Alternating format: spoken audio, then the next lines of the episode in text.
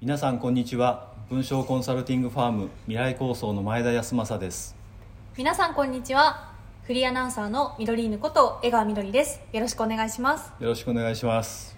ポッドキャスト言葉ランドは日常にある言葉についてちょっとした思いやうんちくをお話ししていこうという番組です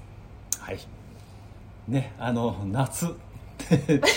夏ちょっと夏引きずってますけどねねずーっ最と近ね 引きずりっぱなしなんで申し訳ないん ですけど、あのなんとなくこうふわっとこう夏って夢とかなんかつながっておなんかね、夏うん、夢夢ですが、はいシェイクスピアの「真夏の夜の夢」っていうねあーお芝居とかあってありますね、うんそれうでまあそれはちょっといろいろな取り違いの話とかで、まあ、最後ハッピーエンドでは、まあ、なかなかいい僕大好きな話なんだけれども、はいあのもう一つ夢でつながってたのが、はいこの中国のね説話で「簡単の夢」っていうのがあるんです、うんまあ、簡単の枕とかねはい、いろんなあの題名がついてたりするんだけれども、はい簡単はあの、うんたやすい方ではなくちゃんと漢字がねあそれうですよこれねねこれ場所なのね、はいえー中国の場所のことなんだけど地名を指してるそうでまあこれはなんとなくこう、ね、夢っていうと僕たちはほらなんとか未来を誘ったりとか、こう曖昧なものっていう意味もなんかこう込められてますよね、はいで今日はそのちょっと夢についうんてうんうん話してみようかなと 思っておりますはいちょっとね暑い夏そう夏夢夜真夏の夜の夢そうと来ましたけど今日のテーマは夢という ことではい前田さん夢見ますか僕ねあの、まあ、寝てる時ね、はいあのほとんど覚えてないんですよ多分見てるとは思うんだけどもう全然覚えてないの だから見てないって思って等しいんであそう ですそうあのもう気絶するように寝てもうなんかね起きるのに苦しむみたいなねえそれはその仕事の忙しさとか関係なく結構そういう昔からね昔からあそうなんですね本当にあのなんかこう本当にね寝たらもうはい1秒2秒でなんかこういびきかいてたりするらしいですよ、はいちょっと危険かもしれない、危険ですね危ないかもしれない、はいそう私結構夢見るんですあ見るんですかどんな夢見るんですかえもう本当にすごいと見たい夢を見れるえなんか直前にその寝る直前ええにその見たい夢のものをいっぱいインプットするんですよなんか えー、本当に、なんかなかなかうまくいく人いかない日があるんですけどえーなるべくこうインプットするとそのものね見たい夢、まあ何ですかねアニメの中のはい世界に入りたいったそのアニメを見るとか、えーまあちょっと今のは例ですけどなんかそういうことを見れたりとかえーあとはなんだろう、うん、でも結構身近な人がね出てきたりとかうんえーしますね、夢でも 大変です ね疲れませんかそう確かにそあれの疲れる夢ともっと見てたいっていう夢2つあります本当なんだはいまあ、それも面白いですよねこう、うんに寝てる時に見る夢もありますしこううん夢に向かって頑張るぞの夢もありまあすしそうだよね、はいそう夢っていうとまあなんとなく抽象的にとか、はい概念的に使ったり本当実際の夢とかいろいろあるんだけど、はいでも面白いことにこの寝る前にさ、うんいい夢見てねって言うけど、はいこれ面白いと思わないいい夢ってつけるよね、ああそうですね、うんうんうん、でこれ普通に夢見てねって言うとなんか意味違うもんね 確かに寝る前に 夢を見ろよだと、うん夢見ろ よって言うとなんかもうちょっとなんかこうね、うん志高く生きろよみたいになっちゃうんだけそうどいい夢見ろよっていうことで言うと、はい、これ夢っていうもともとこの漢字の意味で言うとあんまりねこういい意味で使われなかったのむしろ悪夢っていう意味での使い方の方が多かったみたいなのね。そうなんですかなんかどっちかっていうと今ね、うんまあ、ポジティブな意味だったりそそううそういうあの面もありますそけどうなんですよね、でなんかその、まあ、もう一つは夢っていうと曖昧だっていううんのところもあるじゃないですか、はい、だからまああの曖昧だからこそ頑張るとか、うんうんうん曖昧だからこそちゃんとしろとか、うんまあ、いろいろなその夢に対してのこう考え方っていうのがあって、あのーまあ、そこら辺がちょっとこの夢っていうところの面白さだと思うんですよねはいでこのね夢っていう漢字もね、まあ、いろんな説あるんだけど、はいあの草冠の下に数字の4みたいなの書いてあるでしょ、はいで実はそれが目って目だって言われてるのね目を横に目を横にした倒感形じっですねていうかん、言われててだからそこになんかこういろいろなこうおー、まあ、針が刺さったとか、まあ、いろんなやつがあるんだけどいまばたきできないとか茨があるみたいなこと言われていて、そこでなんかこうあのーまあ極端で呪詛されてるみたいな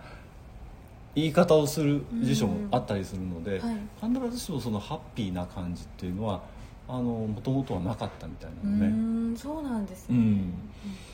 でもこういうのって結構でもあってね、あのーこ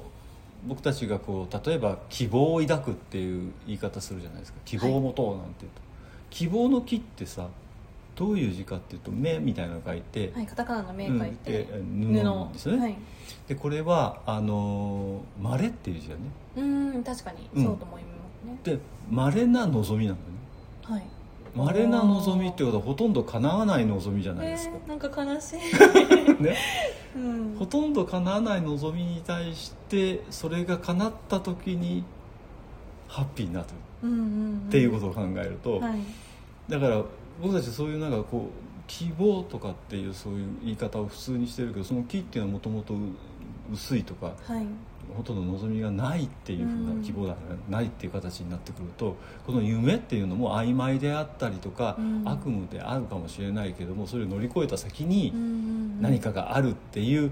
その裏返しの言葉っていうのを捉えていくと、はいうんなかなか面白いでしょそうですね、うんなんかねいいイメージがあったんですけど元が、そう元はなんなとんかうんか悲しいそう意外とねなんか現実みたいそうなそう感じですうけんどうん本当ちゃんとお前あのちょちゃんと見ろよみたいな話になってくるのよね、はいだからこのあの中国の説話で「簡単の夢」っていうのもそうだよねはいでロセイさんっていう人がいて、はいでなんか毎日毎日同じような仕事をしててもう人生の目的見つからなくて、うんなんだよなこれなとか思っててでその蝶の都の簡単っていうところに行くわけですあさよっき出てきたう地名んですねそう地名のね、うんそうそこでねあのローっていうあの仙人みたいな人に会うんですよ、はいそうそうその仙人にこんなこと自分が毎日こんなことやってるのしょうがないんだよなみたいな話をしてたら夢を見させてあげる枕があるよってお言ってお枕貸してくれるのー、はい、さでっきのそう私みたいなそうそうそうコントロールしようとしている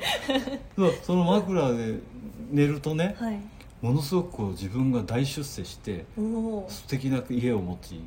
あの奥さん子供も幸せになってる夢を見てうんうんでなんかこう成し遂げたみたいな感じになってくるわけ、でそれでふっと目を覚ますと実はそのずーっとこう一生生きたような夢だったんだけど長い長い夢だったんだけどで起き上がってみるとさっきあのその、まあ、話したとか茶店だったんだけどね、はい茶店の親父さんがこう、えー、泡をこう湯がいてて、うんお菓子みたいに作ってたはいでそれがちょうど煮上がるところだけどわずかそのぐらいの夢だ時間だったうんで簡単な夢というのはものすごい長大な夢を見てたけど実はものすごく短い時間でしかなかったということでそのロセイさんがはい気づくんです、うんああなんと自分は虚しいことを考えてたのかと、うんであのそれであのその仙人の人にあのすごく勉強になったと自分が描いてたのは本当に、えー儚いものだったと、うんでこんなに大きなことをやったとしてもわずかこれだけの時間のものだったんだとこんな儚いことはなかったんだというんで、もう一回真面目に自分の仕事に向き合うおーなったみたいなそんな話なの、だからその夢っていうのはその儚さではあるんだけどそこにある現実とかそこの先にある物語みたいなものっていうのをどういうふうに描いていくのがいいのかなっていうのをまあこれはこれでいい話じゃないかとうんうん思ってうん昔よくあの高校時代の古典かなんか習ってたんだけど、まあ、最近あんまりもうね、高校でもやんなくなっちゃったから古典なんかっていうのはだからまあちょっと珍しい話なのかもしれないけども、そんな物語もあるってういうね、ーんそうなんですね、うん確かにそう夢をテーマにそうななった話ですよねでそうであれですよで夢にはい人弁つける、はい儚儚ないって言うんです確かねいにかに人間はは儚い夢を見るのかと確かにいうこと にオチがつきましたかね確かにここまでの話を踏まえて そう人をつけるとそう、ね、だからこそ逆に言うと、ん、逆に言うとって言い方も変だだからこそはい掴みたいんですよ、うんうんうん理想っていうのも夢でしょそうですねで最近ほんのあんまりほら僕たち理想を語らなくなってきたじゃないですか、まあ、はい政治家の人たちにとっても、うん現実的にものを考えろってそれも正しいんだけど、うんあのなんとなく若い人たちもいろんな企画なんか立てたりすると落としどころはここですよねみたいなこと言ってくるやつがいるんですよね先にもう落としちゃってるといやあの話する違う落としどころ、落と落としたとこだ からってそこを目標にしたらさらに落ちるからっていうことを考えた方がいいんじゃないか、うん常にやっぱりこうむ難しくても理想というとかうん希望とか夢とかを描いておいてその下に自然に落ちてくるのがうん結果として落ちてくるのが落としどころというところであって落としどころを目指してものを作っちゃいかんだろうという気もするんだよね、うんうんうんその決してその儚い虚しいというだけの夢ではなくて、はいやっぱりこう高く掲げておくものとして、取っとくといいんじゃないかなという気がこの夏の 暑い時にはい夢見がちな思いでしてたわけですね、